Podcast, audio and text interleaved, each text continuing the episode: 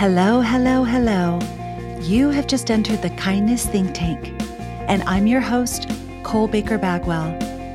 Every week, I'll be sharing stories and having conversations with amazing people from around the world who are all working to bring kindness, yes, kindness, into the forefront of their lives, their communities, and their work with the purpose of elevating the experience that we have in this big world that we share. So now it's time to pop in your earbuds, clear a little space in your mind, and let's go.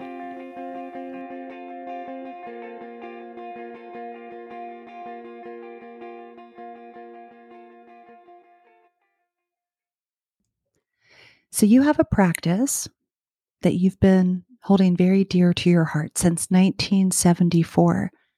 Tell me about that.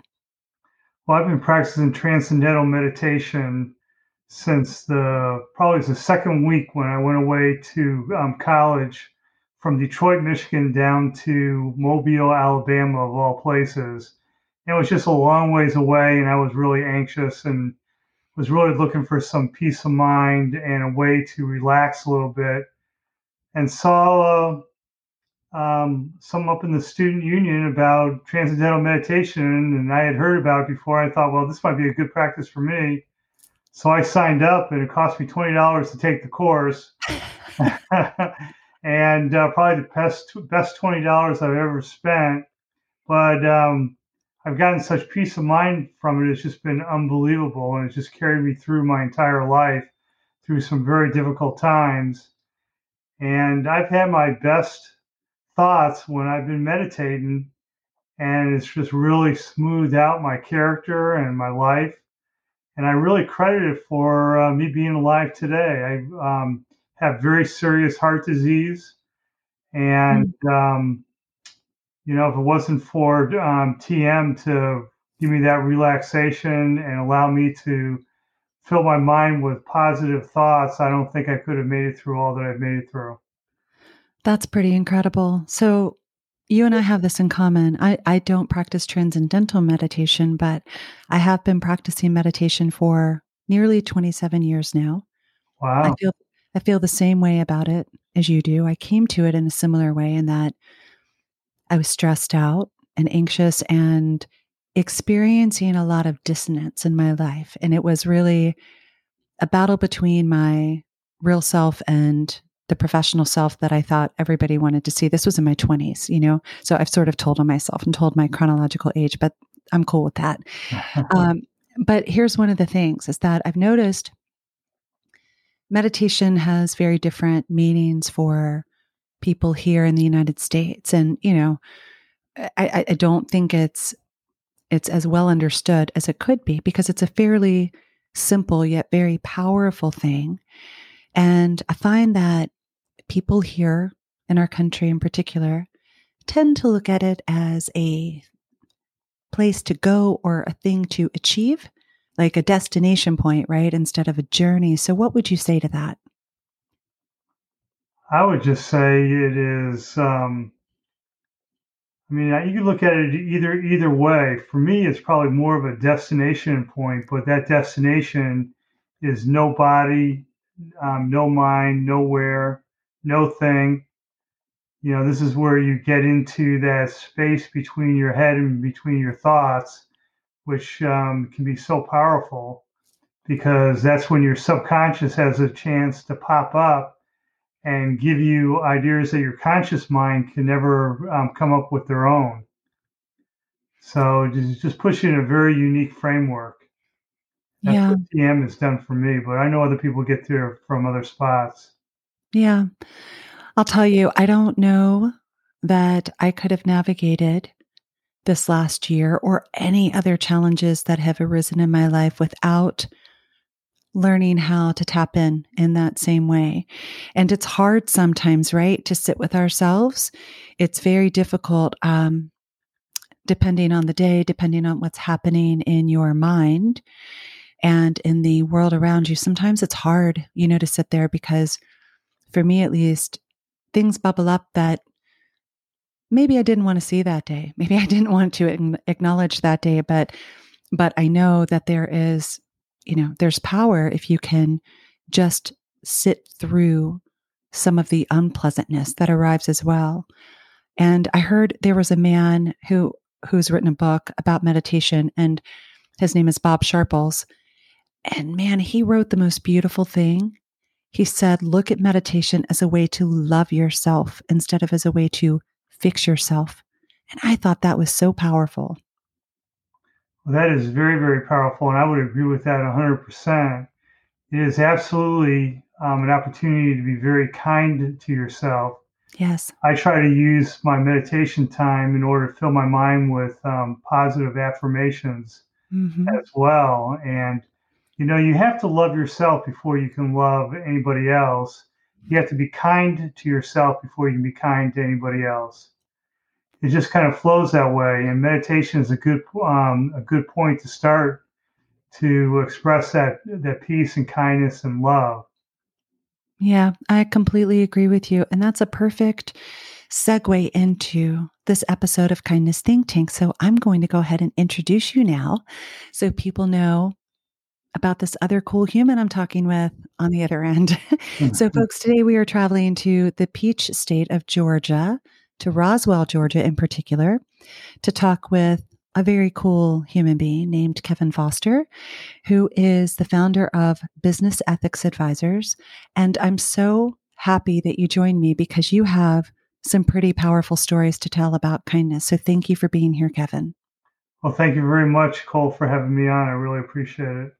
You're welcome. You're welcome. So before we get into the work that you do and the way that you take kindness into the world through your work, I'd like to talk a little bit about your background, the journey that you took from where you were before to where you are now as a business ethics advisor and, you know, just sort of giving people some framework and context for how you arrived in this place now.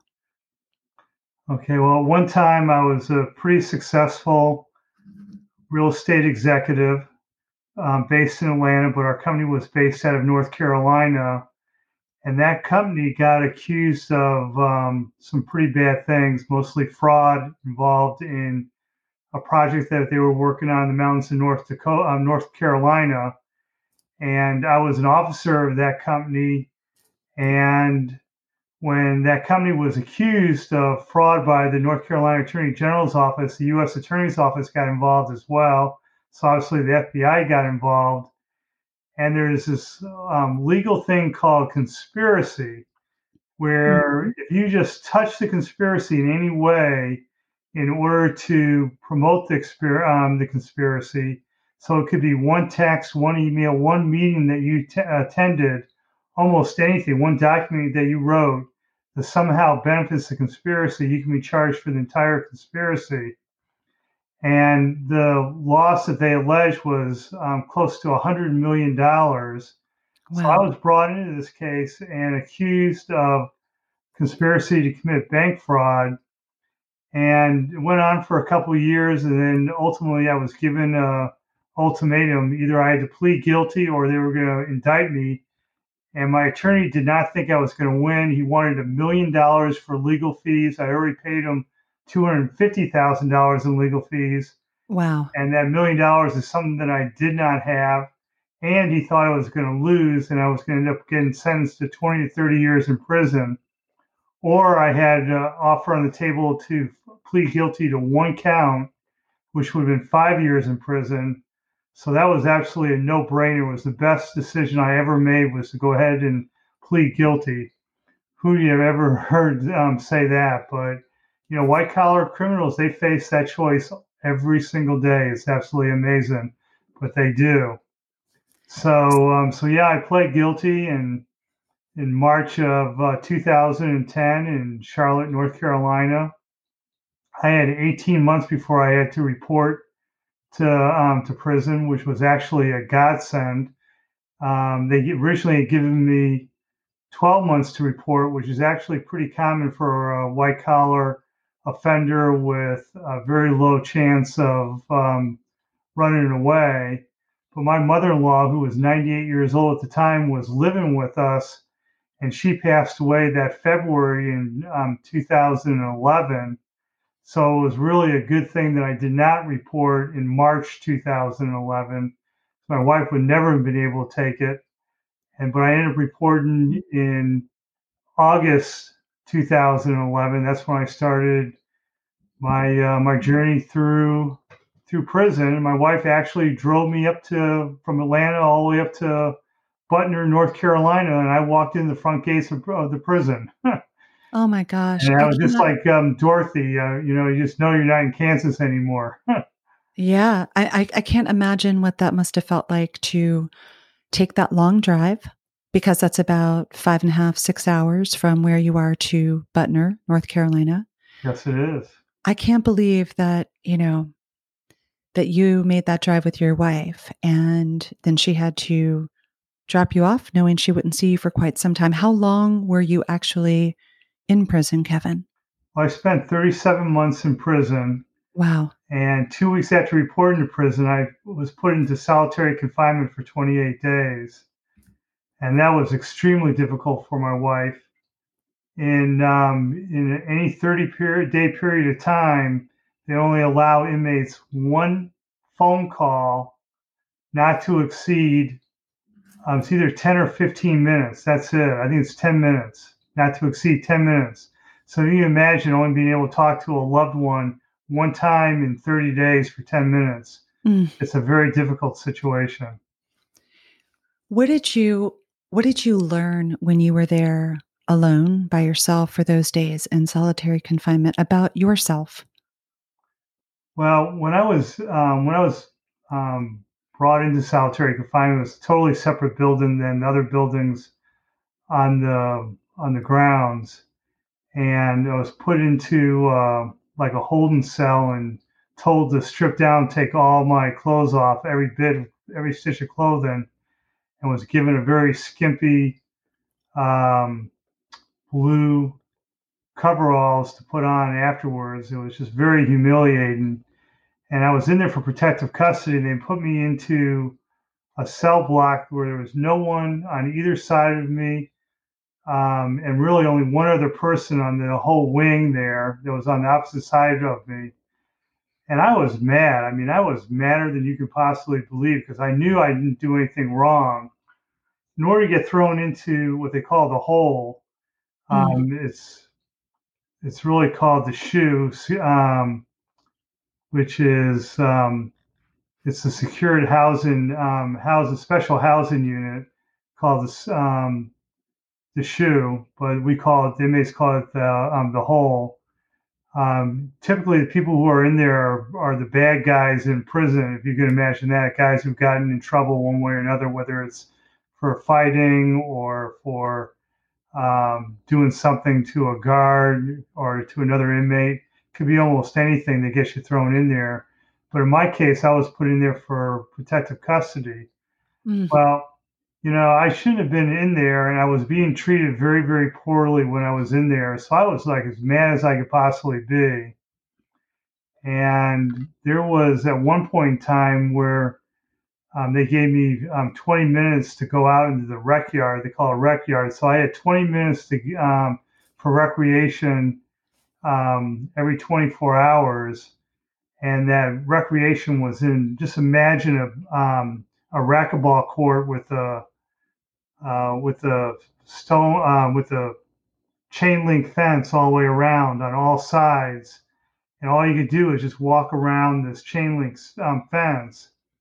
Well, for some reason, I had two guards there that did not like me, and in the area between my uh, my cell and the time we got out there, one of the guards um, took me from behind. My handcuff I was handcuffed from behind, started raising the back of my arms, which made my knees buckle, and I was in fell to the ground in absolute pain. And he's just sitting there laughing, and so was the other guard, and no one else can see him because they were out of the range of the of the of the cameras so it was a very, very difficult um, situation. I thought they were going to break my arms, which they didn't, but it was very painful.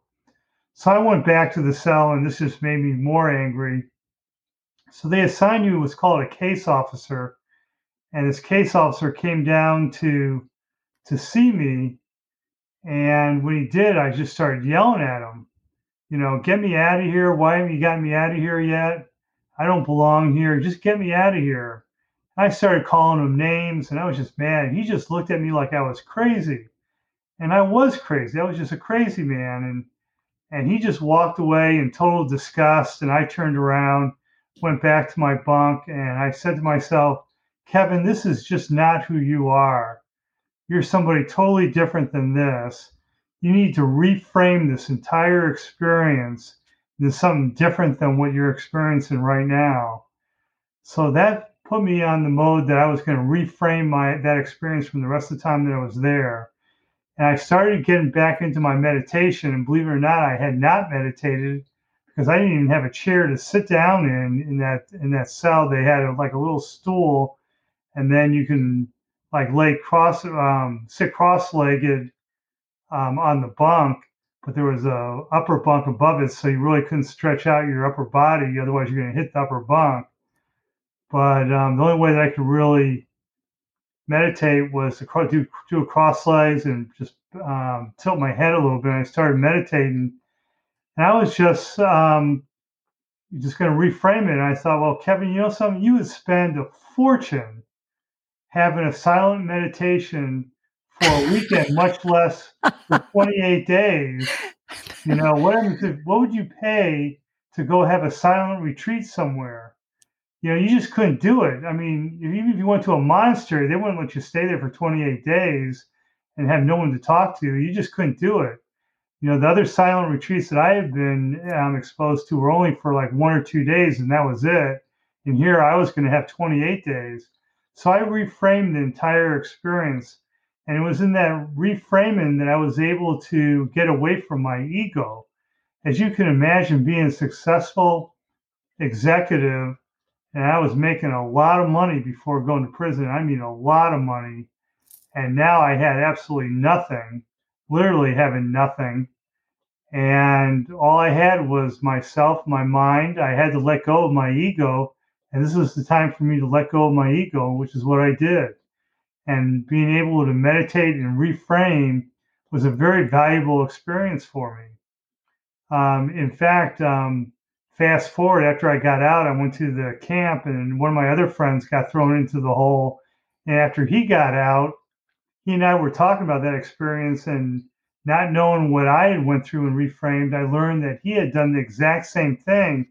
And he goes, you know, Kevin, he says, before I leave prison, I would really like to go back there and be able to have that peace and quiet and have um, that whole experience of um, of being alone and lo and behold, apparently he must have attracted it because 30 days before he was supposed to leave, he got put into um, the hole again. And I think for 60 days, he, he missed his um, out date for his prison time, which must have been very difficult. But he got that, he got his wish.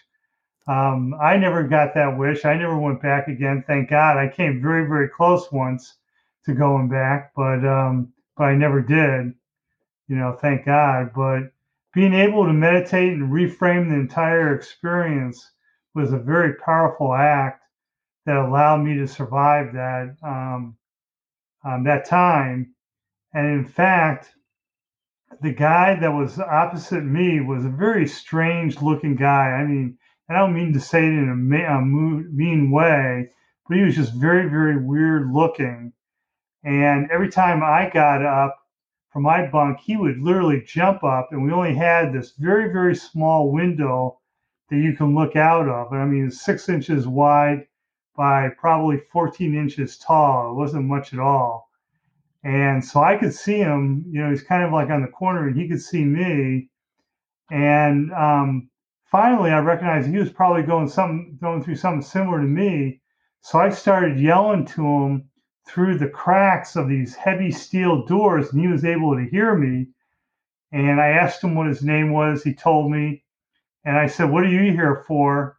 He told me he was in because he had tried to escape from the camp and um, and he got caught and um, he was waiting to go to trial for escape and he was going to get Um, he was going to get sentenced.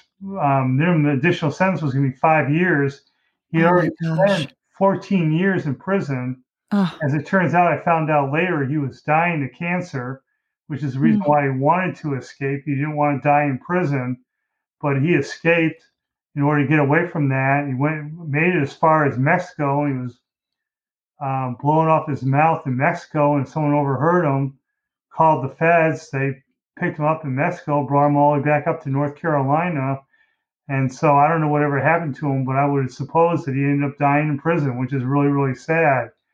But if we're talking about kindness, you know, some, you know, I felt good that I was able to break through, you know, everything that I was feeling and reach out to this other human being and make that human contact with them because you just didn't have any other way to make human contact in that um, in that environment.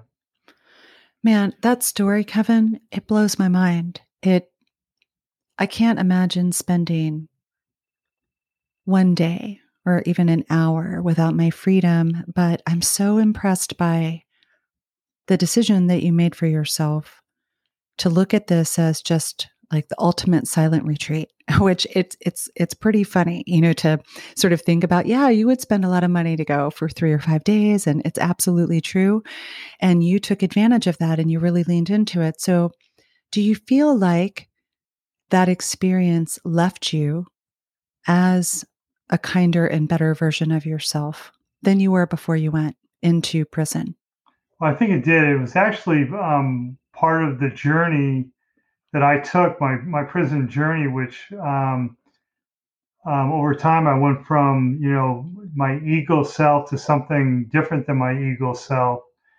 You know, somehow I learned how to get rid of my ego to the extent that I could have, and that required a lot of work in order to let go of the ego. But it was a shift that was worth making, in my opinion.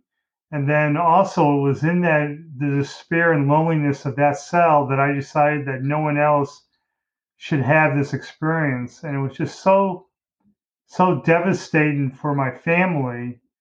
And I obviously had an opportunity to meet other men whose families were well affected.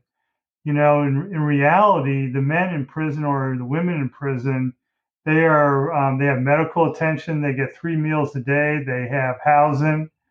Um, you know, they probably have a job, a prison job in there. But their families, their spouses, trying to survive without that family member, that's where it's really difficult for. That's what that's really who suffers of the high incarceration rate that we have in the United States is not the people that's being incarcerated, but it's their families who aren't being provided for. That's who mm-hmm. really suffers. So tell me about before we move into your business that you do, because I know that your experience in prison shaped your business, and, and you've just mentioned that briefly. Tell me about how you define kindness. What does that word mean to you, Kevin? Well, kindness is, um, to me, absolutely the one where you um, reach out to someone from your heart with genuine acts of compassion, um, generosity, um, service. You know, just being nice, what we would consider just being nice just being trustworthy with other person, just being able to make a difference, you know, in their lives, and you know, just being being kind and just just an act, just the act itself of affection or empathy. You know, that's what it really is. Yeah, that's a beautiful definition, and I I I'm just still in that place of you telling me this story, and my heart is really heavy about that story, but I know something good came out of it. So let's talk about business ethics advisors. So you went from being successful real estate guy, making tons of money, walking around with a big ego, although meditating for a very very long while, to having, you know, a hard left in your journey and going into prison into, you know, pretty remarkable and unexpected circumstances, to say the least. But then something shaped you, in there it was the decision, de- the decision that you made, and perhaps the experience that you had that led you to the business that you do now. So, what was it? What was it that inspired you aside from, I never want anybody else to be in this place? Was there something else besides that one thought? Or was it just the care for another human being? I think it's more of um, caring for others. Um, I knew, or I do know, that people can learn from my experience.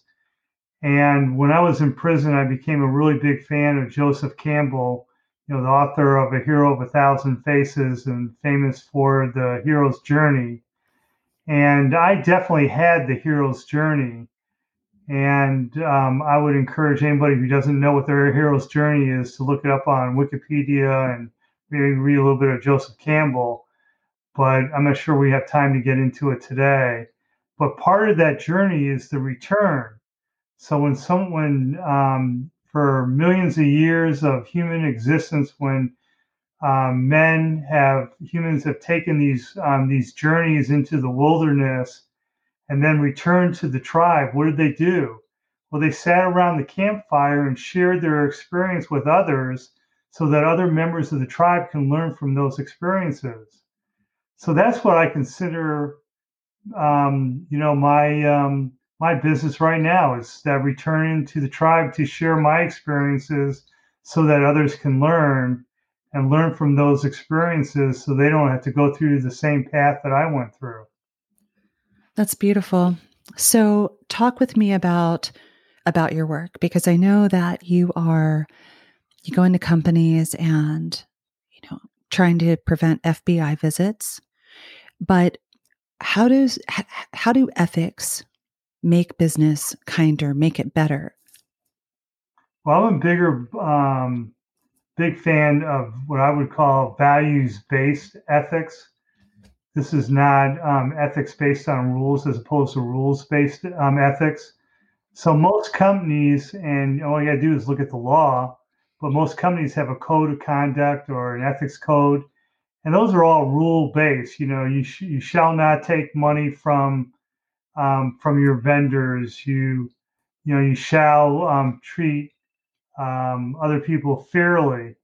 Well, you know, my opinion is is that really comes out of your own moral compass, your own moral code. That's where real ethics is based on, and you don't need to have rules because people, being people, will tend to take those rules and push them to the absolute limits. So, somebody who has an inner moral compass and looks at it from a values based um, standpoint of of again kindness, of transparency, um, honesty, um, fairness. Those are all traits and attributes that we should all express. We all learned when we were as when we were in kids, you know, but they're equally important in business. But when you practice those attributes and they fall into your normal everyday business practice, then it makes it a lot easier to avoid what I call the personal characteristics and circumstances leading to unethical or illegal behavior. So, mm-hmm. everything that I speak on is identifying those unethical um, or those individual personal characteristics and circumstances leading to unethical or illegal behavior. And if people know those red flags and know those traits, then they're more likely to um, to avoid unethical behavior. I mean, we even take a look at the Me Too movement, for um, for example. Sure. Sexual harassment is terrible. Yeah. It's a total lack of respect for another person. It's yep. totally taking advantage of their sex. Yep. You know, for exam, for example, you know that just doesn't need to happen in the in the business um, in the business culture, or taking advantage of a customer because you know something that they know um, that they don't know. Um, for example, that's a lack of honesty and transparency. Yeah. You know, that's just not the way this world um, should work. So businesses operate um, to the um, to their highest good when their employees are able to exercise all these little touch points of um, of higher of higher ethics. I mean, ethics could be not high, but I'm talking about higher ethics. You know, when we talk about ethics, I mean, the Nazis had ethics. It wouldn't be ethics that you or I would want to practice. Agreed. We're talking about ethics that appeal to the higher good. Mm-hmm. Uh, what we want to do is we want to appeal to the higher, the highest good, and that's that's looking beyond what's good just for us. It's looking good not just for the company, but the good of our customers, our shareholders, our vendors, all stakeholders, society as a whole. This is what you know companies should strive for. So, how do you think that that worldview of things within a company changes people and then changes the way that the company takes their work out into the world to share it with their customers or vendors or whomever? Well, there's no doubt doubt that those ethics need to be instilled in leaders in all levels of management, all the way up from the chairman of the board and the CEO, all the way down to the customer service manager overseeing the people who have the touch points with the customers. Through every level in the organization, there's got to be um, clear everyday examples of what these values based ethics look like. And it's absolutely essential for the lifeblood of the company. So, how do you create agreement, Kevin, when I know that, you know, we can look back at 2007, 2008, when we had some very powerful people who lacked values based ethics or really ethics at all. They created just, you know, a world of destruction for people who, you know, had saved money their whole lives. And it, just, it was a global ripple of awfulness that we all experienced. So, what do you do when you go into a company and you maybe there are, you know, there's a leader, doesn't even have to be the highest level leader, but somebody in the company who has influence and power and who's not vibing in that value based ethics sort of way.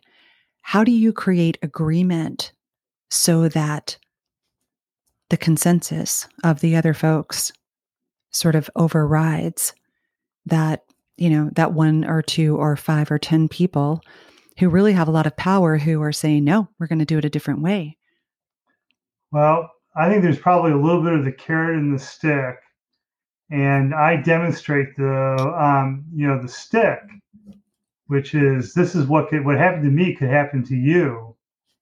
And um, you treating others um, poorly, even if it resulted in just a loss of your job, are you willing to be caught up in that and lose your job over it and put your family's financial well-being at risk?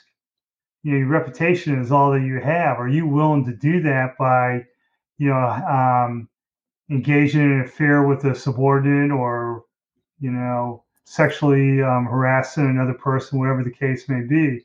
Are you really willing to do that and go through the embarrassment? Is everything that you're doing today, are you proud of that? Would you get up in your church group and announce that that's what you were doing? So when you want to be able to get up in front of anybody and say, This is what I'm doing, and I'm proud of what I'm doing. I'm proud of this company because everybody else in this company is doing this, and I'm doing it. This is the way I live my life. So I think that you know that little bit of self awareness there um, is enough for some people, but the you know the carrot is the inspiration. You know, I still have a um, personal belief that as humans we want to do the right thing, and all we need to do is be maybe be a little bit inspired by it, or you know maybe being nudged a little bit. But I think people overall want to do the right thing. So I think it sometimes it does take other people to inspire them to do so. So, and I think that's what ethical leadership is all about. So I've really been honing in on ethical leadership um, lately, and I think that's the job of every leader in the organization is to raise up, you know, all the people that are below them, and if those people go up and they've had good models that essentially pulled them up through the organization, they're going to do the same with the people below them. So I think there's some inspiration that needs to needs to happen in there, and that's what I try to do. So let's talk about inspiration for a second. I love that word, by the way. I don't think there is convincing. I think there is inspiring. They're really different things, right? And convincing, I'm not so sure that that actually creates change because we don't have the power to change another person. We all are in charge of changing ourselves. At least that's my worldview of things. But inspiration is different, right? Inspiration ignites something in another person that prompts them to make different decisions for themselves. So as you think about the body of work that you've done in creating ethical leaders, ethical companies, getting people on the right path. I mean, what you're really talking about is you are creating deeper humanity inside of these companies as well. Without mentioning people's names or company names, do you have a favorite story, like something that really sticks out in your mind about, you know, maybe a, a company you went into and you said, "Man, this place is a they're they're going to be in a world of hurt if they don't, you know, sort of get into the groove of ethical behavior, value-based ethics, and then you really saw them turn around. Do you do you have anything that really sticks out in your mind that was super inspirational for you? Um, you know, it's really amazing how people will come up to me and say, "Oh, yeah, we have this going on in our company. I'm so glad that you're um, you're here." But a lot of times, people are so embarrassed by the unethical or illegal acts of um, their colleagues, they're not going to raise it specifically. They just give you the sense that it's going on and that you're welcome to come in here and try to uh, make this a different place. So, yeah. in order to come up with a specific thing, you know, I'm not going to be, I'm not going to say specifically. I'm just going to say that I believe that overall in the business world today, there is a frustration at some level in management that there may be em- employees that are committing unethical or illegal acts and they know that even in the top ethical companies that men will be men women will be women um, humans are humans and people fall off the wagon they do things and there's a frustration that you cannot have 100% compliance. You try to get that as high as you can, and it's only through constant reminders that you be able to um, get up that compliance, which is a reason why I created what I call my everyday ethics videos.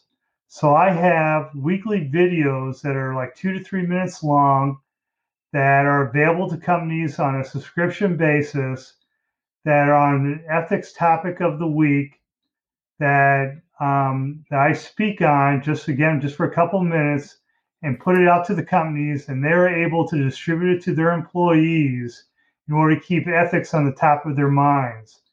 I think it is really important for ethics to be so ingrained into a corporation that that employees are reminded of it, not just once a year during annual um, ethics training, but right. um, on a regular basis and once a week is not too often. Yeah. So you're talking about don't check the box, build the muscle, build the ethics muscle, and the habit and the choice and the awareness inside of these companies. That's exactly right. That's mm-hmm. exactly right. So as you think about business and you think about the future, we've got a bunch of young people coming up, as you know, a lot of Gen Z folks who they see the world differently and i think in many ways they're wiser than you know a lot of the folks that have been leaders for you know decades now in business because they really understand this value of social good and being attached to something that is bigger than themselves that they can give back to that gives back to the world so if you were to give a message about ethics to those young people who will be our future leaders one day, Kevin, what would that be? Um, I would I would absolutely say that you know I applaud your interest in um, in working for companies that um, seek out the highest good. Um, I think that's um, very laudable. I think everyone should do that. Um, my biggest problem with the younger generation right now is the so-called cancel culture, and that is a, that is to me that's totally unethical. Cancel culture is unethical. If someone disagrees with you and you try to silence them, that's a lack of respect. I'm a huge believer in respect. That's part of values-based um, ethics is respect, and you have to be able to give respect to even those that you may have a disagreement with. So I would say, you know, just be more tolerant of other people that you work with. Other people are not going to share the same thoughts that you share. Just mean be more tolerant of that. But to the extent that you're reaching out and trying to create a better society, then I applaud you for doing that. But by the same token, look look at what you're going to do to the person that's next to you as well. Yeah, that's beautiful. I think that's a really good message. And that whole cancel culture thing, man, it's so rough. It's so unkind. I we're hearing less about it now. Maybe it's just because I'm the age I am, but I do remember hearing a lot about it when it was first sort of, you know, I, I say this with air quotes, kind of popular. I mean, it's a horrible thing to be popular, but I don't hear about it as much anymore. So maybe, just maybe, Kevin, people are starting to realize that it's not the way we treat one another. Just yeah. when somebody disagrees with us, right? We've got to open our our ears, our hearts, our minds, be objective, let that small self, that ego self go, and that's the kindest thing we can do, even if we disagree. Well, I remember. I mean, I grew up in the '60s and early in early '70s, and if you were bullied back then, we didn't have any of this electronic. Um, there was no no electronics at all. I remember seeing my first um, calculator. That puts me how old it is. I used to, you know, um, use a slide rule in order to do my calculations. That's how old I'm in. I'm at. You know, so um, but back then, if you bullied somebody, it was a physical thing. It was yeah. something you were you were picking a fight. That's very personal. Now, um, with all the electronics out there, these kids of just Generation Z, they grew up with cyberbullying, bullying, um, you know, over the internet, over their phones, yeah, um, over their computers, where they would be able to maintain some anonymity so that um, they won't being known. It's a lot easier to bull- bully somebody if nobody knows that you're bullying them when you're the, you're the bully. Yeah. You know, who wants to be known as the bully? I mean, I certainly wouldn't. I was never the bully when I was younger, but um, you know, a lot of these kids um, grew up in this um, in this culture of um, of shaming people and and bullying people using electronics, using modern that's modern technology warf- warfare. And so I yeah. think as they've gotten older, they've just taken it from, you know, Facebook to Twitter to um, on the campus and shouting down speakers and trying to prevent people from expressing their opinions. And, you know, um, then they get um, so bent out of shape, they got to have safe spaces. That's kind of re- ridiculous, you know. You know, grow a little skin, will you? They're creating their own solitary confinement, aren't they? They really are. Yeah. The world doesn't really operate be... that way, does it? No, it doesn't. The world does not operate that way. And it's not just the young people. There are people our age as well who who operate in that same bullying kind of way. I mean, we've had evidence of that over the last many years of you know and it's it's it's it's rampant people in power um, people who are famous using these platforms to propagate messages of division and hatred and etc. So there's a lot for everyone to be learned there about value based ethics. Kevin, thank you, thank you for all of that. well, so I have, welcome. I have one last question for you okay. today, and and it's a question I ask everyone who joins me. It's kind of a big one. Are you ready? Okay. So as you think about the big world that we share, the whole planet, all the people, what do you think the greatest possibility is for kindness as we consider our future? The biggest possibility for kindness? Yep. I think kindness is so key for us to be able to express our love of one another and of ourselves. As I started off saying, you cannot be um, you cannot be kind to another one, another person, unless you're kind to yourself. And if you spread the word of kindness, then what you're really doing is you're spreading love. And this world can only work on love.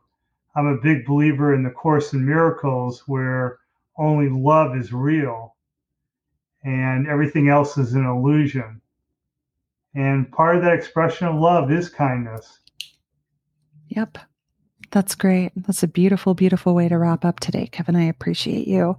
So, if people want to get in touch with you, um, have you come speak, have you come work with their companies, how can they find you and business ethics advisors? Yeah, I am very easy to find on LinkedIn, but I'm at J Kevin Foster. My first name is John, but I go by Kevin. But on LinkedIn, it's J Kevin Foster. That's how you can know me from the other um, Kevin Fosters. and um, the company is businessethics.advisors.com. So go to businessethics.advisors.com. And I am simply Kevin at businessethics.advisors.com. So just remember yeah. businessethics.advisors.com and Kevin Foster, and you'll be able to find me. I'm not that hard to find. Kevin, thank you so much for taking time out of your day for sharing a story that I know was really difficult and transformational for you at the same time. Thank you for the way that you are bringing kindness into business through your work with value values based ethics. I appreciate you so much and I'm so happy that you chose to join me here on the Think Tank today. Well, thank you very much, Cole. It was uh, was really um, pleasure to be with you today. You asked a lot of great questions, and I'm very happy to be able to share my experiences with your audience. Thanks for the ripples you're sending out to the world. Keep it up, Kevin. Thank you very much, Cole. And that's the end of the show today, everybody. Thank you so much for listening and for lending me your ears. If you've liked what you've heard, please go to wherever you subscribe to your favorite ear listening stuff. Leave me a review, send me a note, let me know what you think. If you'd like to connect with me, you can find me on LinkedIn at Cole Baker Bagwell. And if you'd like to learn more about my work and my why, and much, much more about kindness, you can visit my website at coleaudrey.com. Before I sign off, let me give a big special thanks to the folks at Sounds Like an Earful for their song Brand New Day that I use for my intro and my outro.